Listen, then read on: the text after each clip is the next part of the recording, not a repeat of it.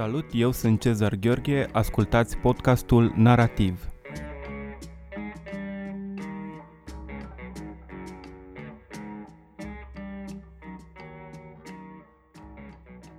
Astăzi uh, vorbim cu Andreea Răsuceanu, autoarea romanului O formă de viață necunoscută, care a fost publicat în 2018 la editura Humanitas. Uh, bine ai venit, Andreea! Ai mai publicat trei cărți de critică și teorie literară. De ce ai simțit nevoia să faci această trecere la proză? Uh, e impropriu spus că a fost o trecere. Eu am început, de fapt, cu proză, foarte devreme. Uh, în primul an de facultate am trimis un, mai multe texte literare, de fapt, la revista Cuvântul, condusă pe vremea aia, adică în 1999, de Radu Gețe Posu.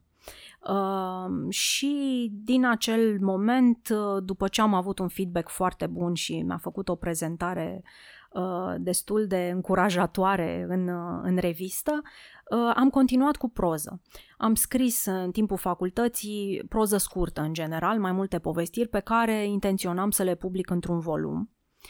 Dar uh, lucrurile s-au schimbat uh, în ultimul an de facultate când uh, m-am întâlnit cu Sorin Alexandrescu și lucrurile au luat o cu totul altă turnură și am pornit de fapt pe partea asta academică, întâi cu un masterat despre proza lui Mircea Eliade, pe urmă cu doctoratul despre în care am încercat să fac o microistorie a străzii Mântuleasa și în cele din urmă cu postdoctoratul care a avut ca rezultat uh, Bucureștiului Mircea Eliade elemente de geografie literară, cea de-a uh, doua carte a mea și uh, m-am întors la proză, dar e impropriu spus, din nou zic asta, că m-am întors pentru că eu de fapt am continuat să scriu proză în toată perioada asta și chiar și să public uneori fragmente în reviste literare, dar n-am putut să o fac cu program și așa cum uh, e nevoie pentru, pentru a scrie un roman, pentru a alcătui o construcție, pentru a gândi de fapt o, o construcție, ci uh, mici fragmente pe care tot timpul m-am gândit că am să le continui și o să le așez fie într-un volum de povestiri, fie într-un, într-o carte de mai mari dimensiuni, într-un roman. Și întâmplarea a făcut să, să se întâmple, să se petreacă lucrurile așa uh, abia acum trei ani, când am citit uh, la festivalul organizat de Cristian Fulaș, Orașul și Literatura, câteva fragmente.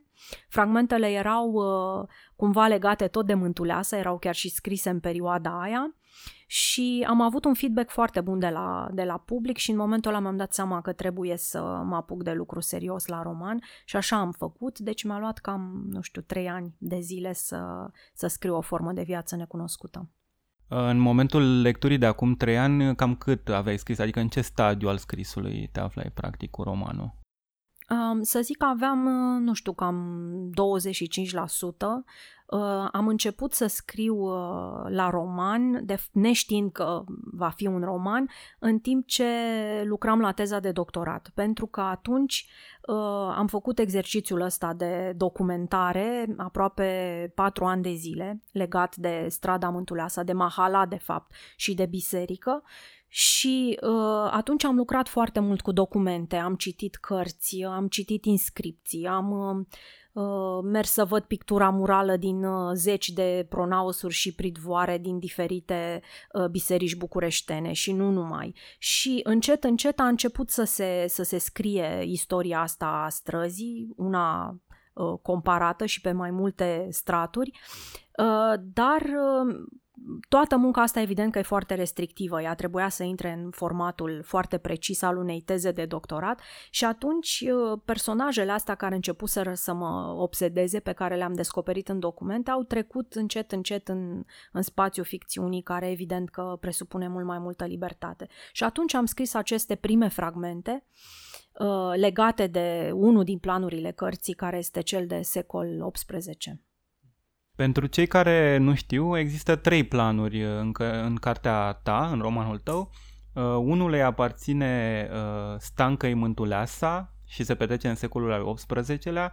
Celălalt al, uh, îi aparține Elenei Mangâru uh, și se petrece după primul război mondial, în perioada, în, în, în timpul, timpul și, și după. după primul război mondial.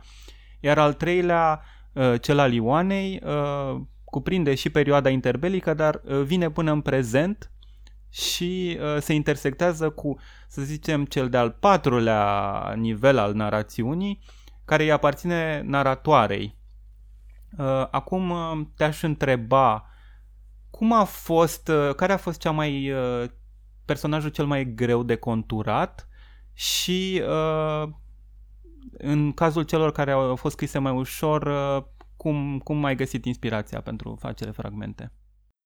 Um, spre surprinderea mea, cel mai ușor mi-a fost să scriu povestea de secol XVIII. Uh, Cumva partea asta a și avut o gestație foarte lungă și cred că lucrul ăsta nu a fost uh, întâmplător și a fost cumva benefic, pentru că cred că dacă aș fi început să o scriu atunci imediat, adică acum vreo 10 ani, când eram cu uh, toată documentația în minte și jonglam cu toate informațiile, cu toate datele și uh, m-am străduit să pun totul într-o narațiune cât mai coerentă, dar care rămânea totuși non-ficțiune, uh, ar fi ieșit poate mai degrabă sufocată de, de informație. Poate că aș fi avut și o tentația pe care o au mulți scritori care fac ficțiune istorică, să aglomerez acolo cât mai multe lucruri, uh, nu doar pentru a arăta cât de bine cunosc epoca, Ehm, ci nu pentru a arăta cât de bine cunosc epoca, ci pentru că există tentația asta de a vorbi despre prea multe lucruri care de multe ori nu au legătură cu, cu tema uh,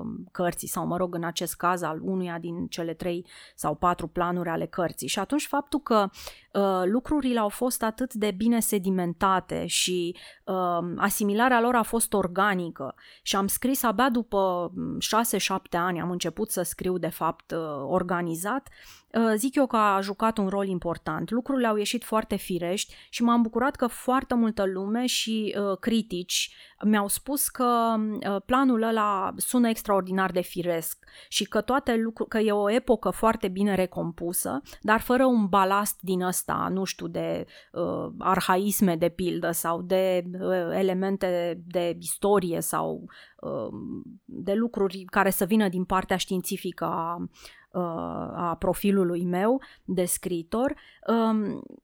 Um, și cumva a ieșit foarte natural totul, foarte firesc. Mi s-a părut că Stanca Mântuleasa uh, a fost personajul cel mai apropiat de mine. Cumva m-am gândit foarte mult la, la profilul ei încă de atunci de când am citit uh, Pisania și cele câteva documente pe care le-am găsit legate strict de această familie de ctitori uh, bucureșteni și uh, totul a căpătat așa niște proporții, mă rog, din ce în ce mai uh, mari. Uh, Uh, și a început să ocupe din ce în ce mai mult spațiu în, uh, în ceea ce avea să devină romanul, dar totul s-a întâmplat într-un ritm firesc uh, și foarte natural. Și mi-a fost foarte ușor să scriu despre aceste lucruri, habar n-aveam că mi-amintesc atâtea amănunte, de fapt, despre uh, viața în uh, primul, primele trei decenii, primele patru decenii, de fapt, ale secolului al XVIII-lea, ele au venit cumva organic și poveștile s-au scris uh, singure și mai mult, de la un punct încolo am simțit că personajul mă duce încotro uh, vrea el. Mi s-a părut foarte ușor Uh, să scriu despre, și asta m-a fascinat de fapt, de aici am pornit, să scriu despre această situație ambiguă a unei femei a unei aproape văduve, pentru că de fapt Stanca nu are nici măcar statutul uh, crescut, să zicem, de independență pe care îl avea o văduvă în epocă, după ce se elibera de constrângerile uh, căsniciei și dacă avea noroc să, să nu aibă niște rude foarte hrăpărețe din partea soțului, rămânea și cu o parte din, din avere. Ea are o situație de fapt uh, echivocă, neclară, ambiguă. E aproape văduvă în sensul că bărbatul ei dispare, e un fel de negustor itinerant și uh, nu se știe nimic, de, nu se știe de fapt până la urmă dacă a murit sau nu. Ele și în realitate e absent din Pisanie, e amintit doar cu numele, uh, drept consort al Stancăi și frate al Mariei. Deci e o, o situație care m-a interesat. Ce făcea o femeie care rămânea singură la începutul secolului al XVIII-lea și al cărei bărbat era pur și simplu dat dispărut. Uh, și povestea asta cred că uh, s-a scris cel mai ușor. Cel mai greu mi-a fost, uh, într-adevăr, să scriu planul al patrulea și mă bucur că tu l-ai observat și în cronica ta, uh, care este cel al naratoarei, pentru că, nu doar pentru că acolo sunt niște elemente autobiografice, evident, uh, ci și pentru că, de fapt, l-am conceput ca pe un jurnal de doliu, E vorba despre uh, un an din viața acestei povestitoare, în care intră de fapt și viața Ioanei, personajul pe care ea le evocă. Uh, e un timp sau, nu știu, cred că e impropriu spus timp, e mai degrabă o non-durată. Există de fapt acolo și un fragment în care uh, naratoarea spune că e o falsă impresie asta că timpul biruie suferința, că în timp uh, se atenuează efectele unei traume sau al unui șoc suferit la un moment dat, ci că din potrivă suferin, suferința învinge timpul. Și uh, bineînțeles că um, există un element autobiografic aici și am vrut să, uh, să fac indirect și o confesiune în scopul de a-mi apropia uh, cât mai mult cititorul și de asta am și ales o narațiune la persoana întâi. Aici mi-a fost greu să merg și pe urmele unor uh, uh, istorii de familie, dacă vrei, și să uh, merg acolo în, în niște locuri din interioritatea mea pe care nu le mai deschisesem de mult. Și uh, cumva am scris greu, adică cu un mare efort uh, emoțional, sufletesc, mai puțin uh, uh ca, nu știu, exercițiu de scris propriu-zis. Mi-a fost greu să scriu pentru că este un timp foarte uh, subiectiv aici. Lucrurile nu se întâmplă în general cronologic în cartea mea, dar aici cu atât mai puțin. Pur și simplu este uh, un fel de rememorare care nu are niciun criteriu uh, cronologic și un fel de alterare de fapt a realității și a lucrurilor pe care le trăiește uh, povestitoarea, cea care povestește, încât uneori am avut, m- am avut temerea asta că cititorul se va simți așa prins ca într-un fel de carusel de evenimente, de senzații uh, și că poate am să-l pierd, dar asta nu s-a întâmplat și m-a bucurat foarte mult că uh, mulți mi-au spus că asta este partea lor uh, preferată din, uh, din roman. Cu siguranță nu s-a întâmplat uh, și pentru că existau celelalte narațiuni ca o, contra, ca o contragreutate. Dar uh, ai atins un punct esențial în sensul că uh, Spuneai că e vorba de un uh, anumit timp uh, subiectiv acolo, în uh, narațiunea relatată la persoana întâi. Cât de important a fost pentru tine să, să faci distinție între epocile acestea, în cele, între cele trei epoci povestite? Um, mi s-a spus de către mai mulți uh, uh, critici sau, mă rog, cititori profesioniști, adică editori, prieteni, scriitori, că uh, pare un roman uh, foarte bine gândit înainte, foarte construit. N-aș spune că e tocmai așa, evident că am avut o schemă și uh, am gândit structura aceasta tripartită de la bun început pentru că știam că astea sunt cele trei perioade și cele trei personaje care mă interesează și care mă, m-au obsedat uh, câțiva ani de zile și atunci era firesc ca romanul să ia uh, această formă. Dar nu am avut de pildă, nu știu, fișe de personaje sau uh, nu mi-am calculat fiecare episod de la început, de altfel sunt foarte multe, ele se, se împletesc și există o legătură între ele, dar nu am stat să creez în mod artificial artificial toate legăturile de la început. M-am lăsat uneori și dusă de, uh, de poveste sau de povești, mai bine zis, încotro uh, au vrut ele. Uh, eu cred că am trăit foarte multă vreme, cum a observat și mi-a plăcut mult felul în care și-a, și-a exprimat ideea Gabriela Adameșteanu, care a fost și primul cititor al, al cărții. Ea mi-a spus că am trăit foarte multă vreme în secolul al XVIII-lea, suficient cât să Uh, scriu foarte firesc despre asta și să văd, uh, fie, să aud vocile personajelor, să văd uh, fiecare mișcare a lor, fiecare cută a anteriului stancă-i mântuleasă. M-am documentat foarte mult și nu numai din cărți, Adică am mers pe, pe urmele personajelor mele, am citit de pildă pentru perioada asta a primului război mondial foarte mult jurnal jurnal, memorii, scrisori.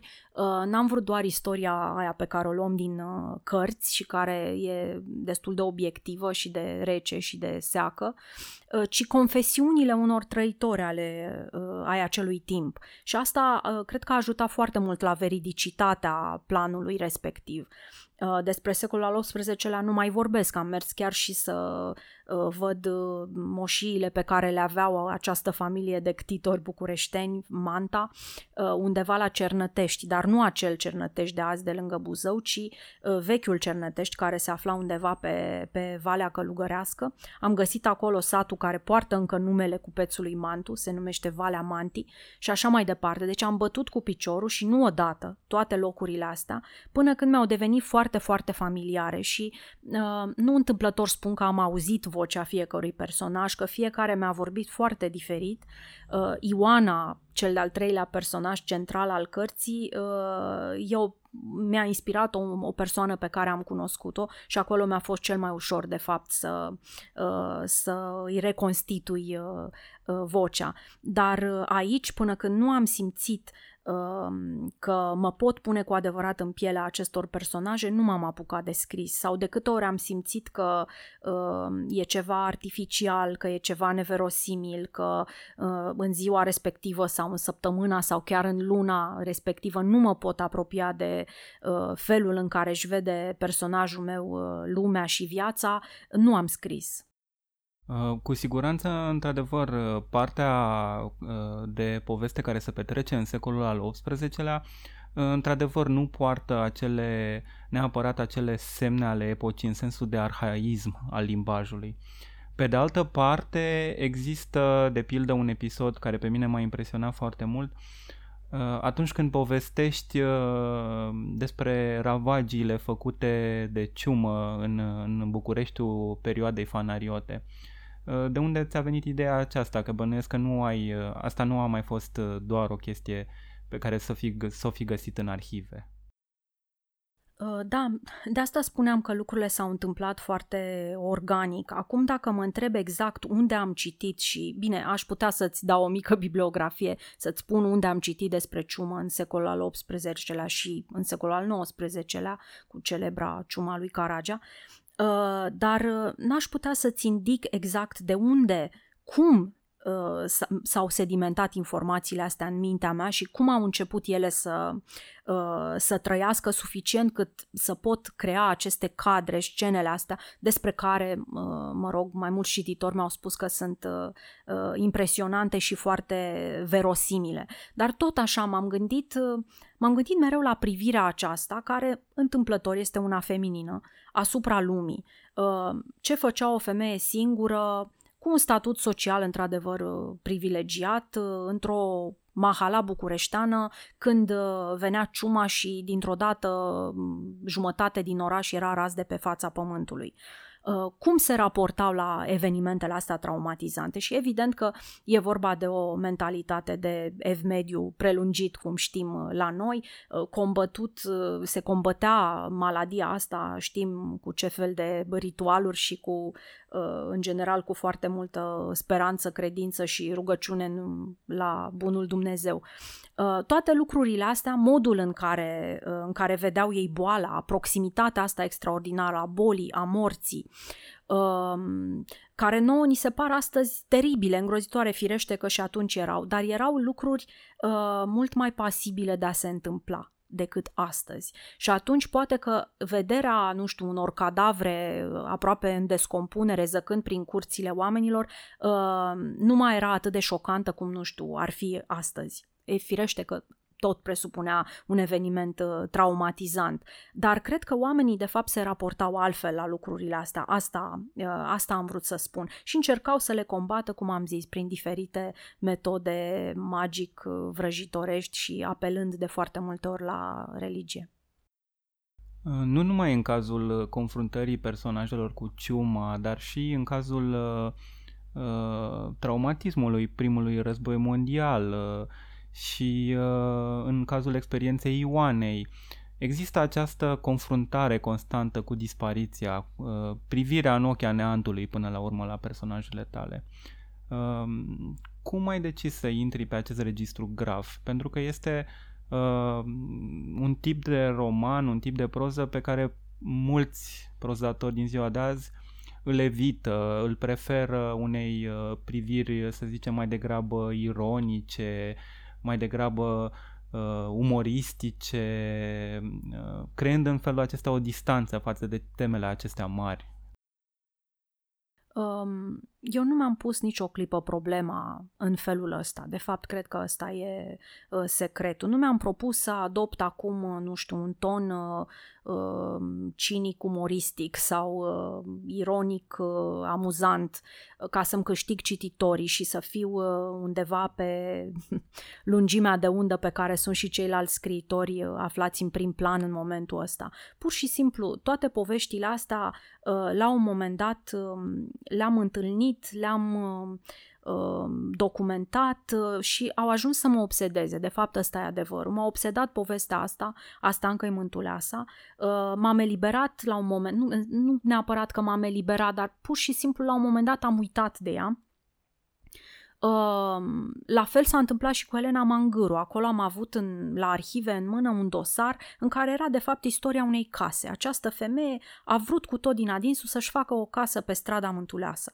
Există chiar și planul casei, în cele din urmă s-a și ridicat, mă rog, dar pe mine m-a interesat ce se întâmplă de fapt când ai niște planuri de viitor și o mare tragedie, o tragedie universală, cumplită, cum e cea a primului război mondial, îți zădărnicește de fapt aceste mici proiecte existențiale ca, la care se reduce totul până la urmă, pentru că istoria mică, cum știm, este uh, cea care contează mai mult decât uh, ce se întâmplă în afară. Mă rog, când vorbim de, uh, de literatură, de abordarea unor teme literare, e mult mai uh, interesant să vezi ce se întâmplă cu, nu, la nivel individual uh, cu fiecare om în parte, care sunt repercusiunile marii uh, istorii și marilor evenimente asupra vieții sale. Și am descoperit că, de fapt, această femeie trăiește într-un fel de casă virtuală, dacă vrei, trăiește ajutată ca de o uh, supapă, ca de o cameră de refugiu, dacă vrei, de fantasma acestei case, care la începutul războiului nu există decât sub forma uh, unui uh, plan realizat de un, uh, de un arhitect bucureștean.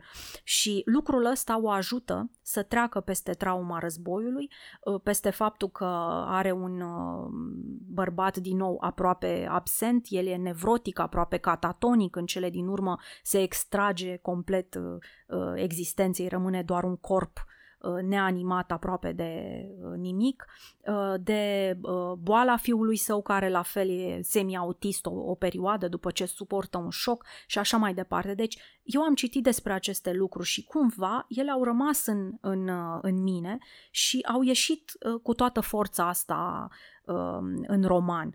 La cel de-al treilea plan este evident că el pornește de la, de la uh, o experiență personală, tot așa, care a avut o gestație destul de lungă până a ieșit sub forma asta. Nu mi-am propus nici să abordez teme mari. Uh, nu cred, de fapt, că există teme mari și teme mici. Am vrut un singur lucru, să spun aceste povești care erau în mine și se cereau spuse și amânasem uh, lucrul ăsta suficient, uh, cred eu, și să le spun cu propria mea voce. Asta au fost singurele lucruri pe care mi le-am propus când am început să scriu cartea. Romanul O formă de viață necunoscută este o carte foarte împlinită stilistic din punctul meu de vedere. Um, cât ai lucrat la stil? Cât ai lucrat până ai ajuns la acest stil? Care mie mi se pare că este perfect adecvat la conținut și perfect adecvat fiecarei voci. Mie mereu mi s-a spus că și în textele de non-ficțiune, nu numai în cele literare, uh, sunt un bun stilist sau, mă rog, că scriu bine, știi? Asta e expresia unanimă uh, utilizată. Uh, și că totul pare foarte lucrat. Și nici acum cred că, de fapt, lumea nu mă crede când spun că uh, lucrurile așa vin la mine. Nu știu. Nu pot să lucrez foarte mult o frază. Mai mult, când revin asupra uh, propriului meu text, am revenit, dar asupra, nu știu, structurii, a unor episoade, le-am mutat locul, le-am scos, am introdus altele, dar nu pot lucra la, nivelul, la nivel stilistic. În afară de faptul că îmi perii textul la o ultimă lectură și mai scot, nu știu, adjective sau sau uh, mai corectez un dezacord, nu pot reveni pentru că stric. Totul e un lucru, eu cred că odată uh, scrisă o frază, ea are o viață a ei și în momentul în care mă apuc să lucrez pe ea, efectiv o stric. Am făcut experimentul ăsta de mai multe ori, păstrând uh, varianta inițială într-un alt fișier și mi-am dat seama că uh, cel mai mare pericol pentru mine e să intervin din nou asupra textului. Deci nu știu cum ies lucrurile astea așa, pur și simplu se întâmplă și mai mult așa am scris întotdeauna pentru că mi-amintesc ce mi-a spus Radu Gețeposu atunci când am publicat uh, Uh, textul acela în cuvântul. Mi-amintesc ce mi-a mai spus un critic important la un moment dat când i-am dat niște texte de ale mele tot atunci în timpul facultății. Uh, toți mi-au spus că am uh, un condei, am mâna deja formată, că pare că scriu de mult, că am deja o operă în spate și firește că n-aveam decât niște texte răzlețe. De altfel, asta a fost și impresia mea la prima ta carte, la cele două mântulese. Chiar impresia inițială a fost asta poate fi un roman toată istoria asta poate să fie un roman. E, nu e doar o, o privire a, privirea unui critic literar aici, nu e doar privirea unui cercetător. Dar uh, mi, se pare, mi se pare foarte interesant uh, partea aceasta de stil și uh, cred că ar fi bine să și citim, să, să și citim un fragment, ca să auzim exact cum sună romanul. Pe banca aia veche de lemn se prinsese un fel de lichen, de pistrui buretoși care se întindeau ca o exemă pe suprafața ei.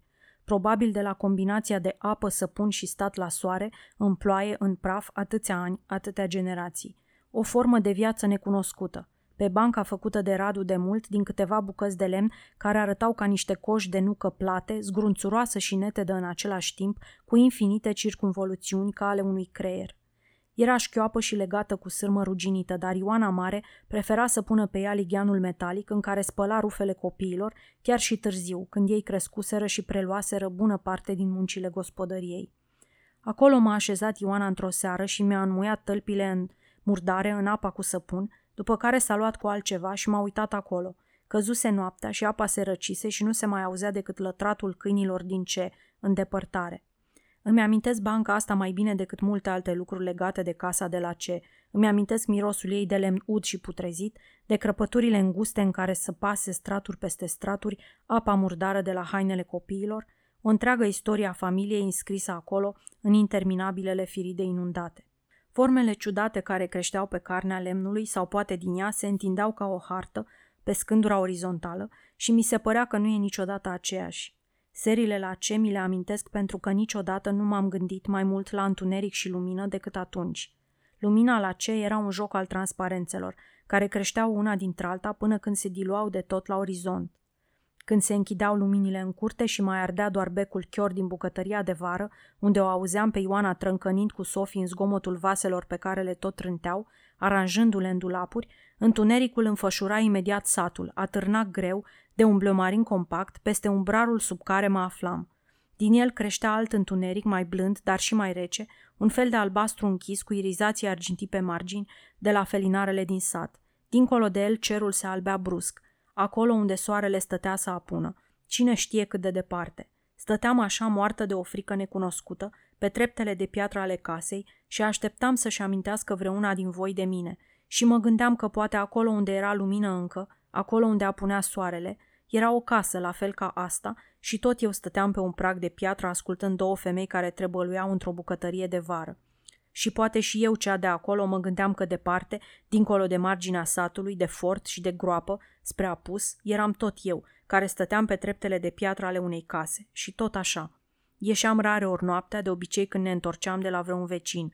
Distanța până în vârful dealului nostru, cum spunea Ioana, era enormă din fiecare tufiș întunecat mi se părea că poate apărea ceva neprevăzut, ceva care nu era de pe lumea asta.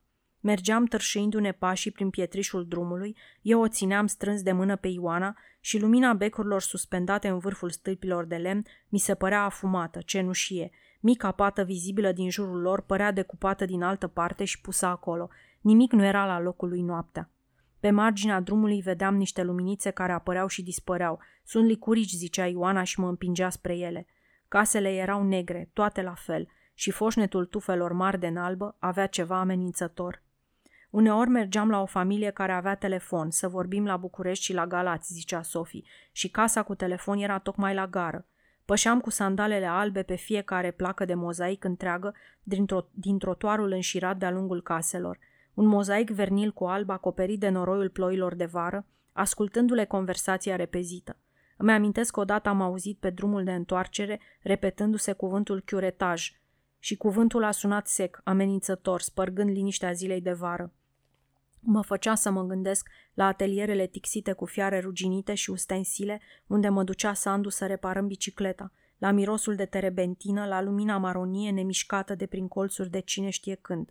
Ne despărțea de gară un tunel mic și atât de scurt că înăuntru nu avea timp să se facă întuneric. Ieșeam aproape imediat, sunetul saboților cu toca Ioanei avea tot mai puțin ecou și eram afară, pe peronul acoperit cu plăcile obișnuite din gările CFR, galben-maro, pătate de păcură.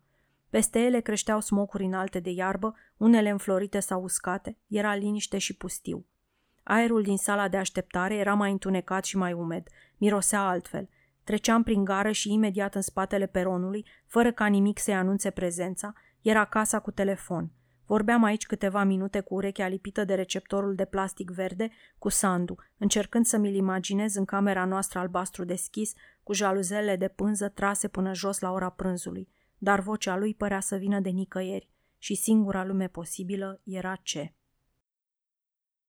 Un alt personaj al romanului, al cincilea personaj, aș spune, este chiar Bucureștiul. Ehm, de unde a venit uh, această, acest simț extraordinar de, al privirii? Din studiile tale de geografie literară, cum ai găsit modalitatea în care să înfățișezi București un romanul tău? La fel ca în cazul începutului meu, care a fost de fapt cu proză, nu cu uh, critică literară sau teorie literară, imaginea Bucureștiului a existat în mintea mea înainte de a mă apuca să scriu uh, uh, fie proză, fie critică literară uh, și o legătură, de fapt, o legătură foarte strânsă, foarte profundă cu orașul. Eu sunt printre cei care cred că locul unde te naști și unde trăiești e foarte important și că își pune, de fapt, amprenta asupra ta în mod decisiv, chiar dacă uneori imperceptibil. Este limpede că trăim de fapt în ritmul pe care ni-l dă orașul, că ritmul uh, vieții exterioare, vieții din afara noastră se imprimă și asupra interiorității noastre. Și am simțit asta de foarte devreme și lucrul acesta s-a întâmplat Uh, pentru prima dată, interesul pentru București s-a manifestat pentru prima dată în non-ficțiune. Asta a fost uh, o întâmplare. Dar obsesia aceasta a orașului, a Bucureștiului, a existat uh, de, de foarte devreme pentru mine nu aș spune că a trecut din uh, studiile de geografie literară în proză și că, uh, la fel cum nu, nu aș, n-aș putea răspunde la întrebarea care mi s-a tot pus, cum faci să te decuplezi, să te deconectezi de la scrisul de critică literară și să treci la ficțiune. Nu mi se pare că se întâmplă niciun decuplaj acolo. Mie îmi sunt două lucruri um, foarte la îndemână Uh, în sensul că pot să scriu în aceeași zi și, nu știu, o parte dintr-un eseu sau dintr-o cronică literară sau uh, dintr-o carte de non-ficțiune uh, și literatură.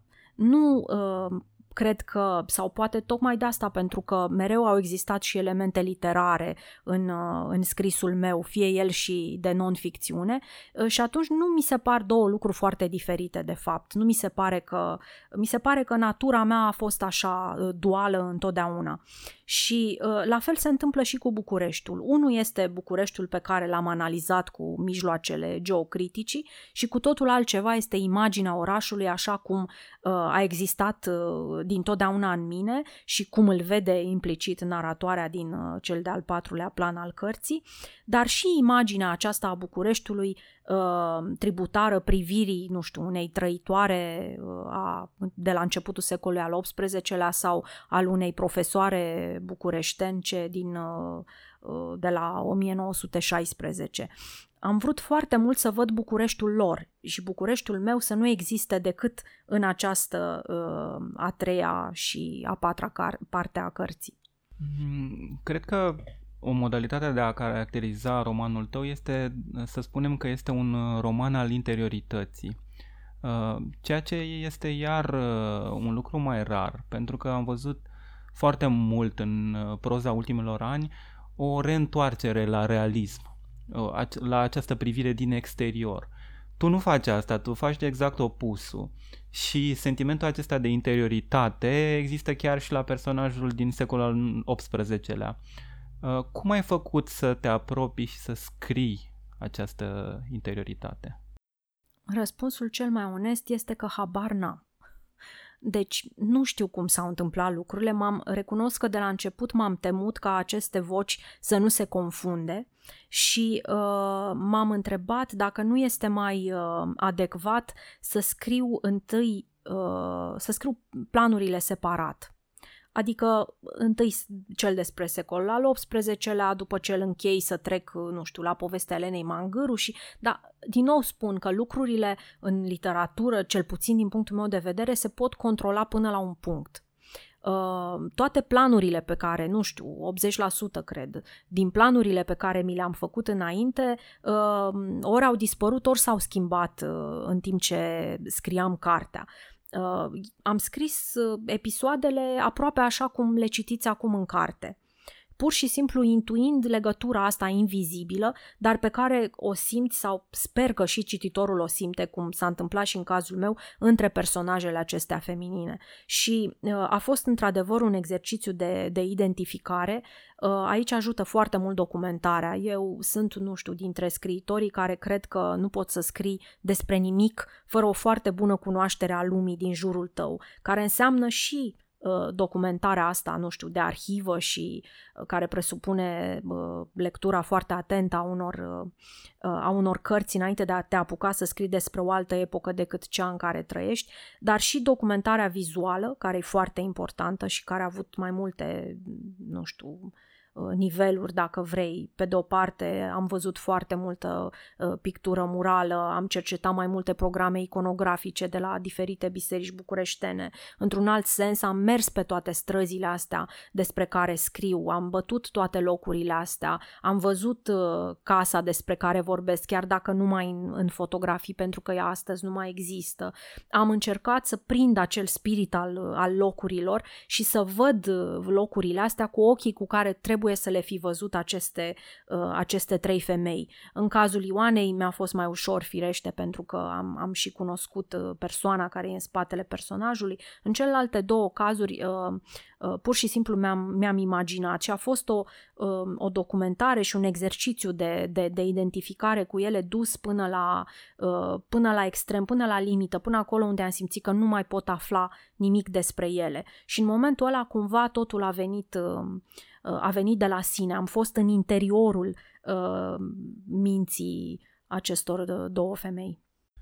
Uh, tocmai ai terminat un turneu de promovare a cărții. Ai fost în cam în toate orașele majore din România.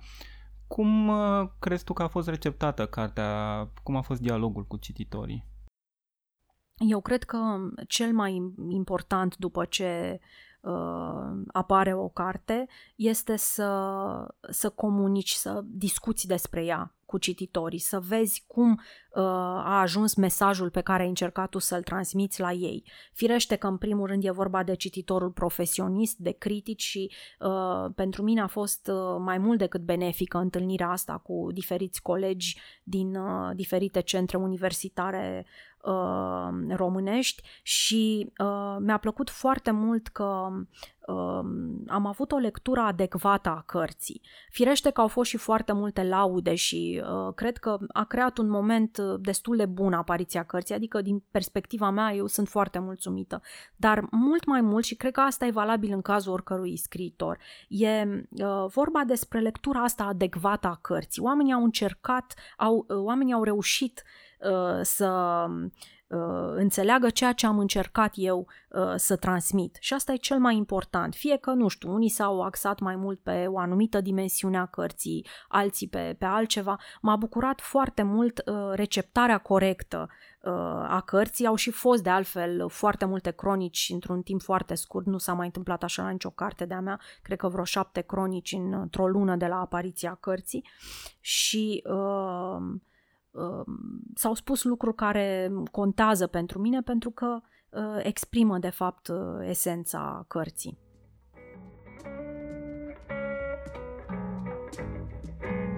Ați ascultat podcastul Narativ. Eu sunt Cezar Gheorghe. Ne auzim săptămâna viitoare.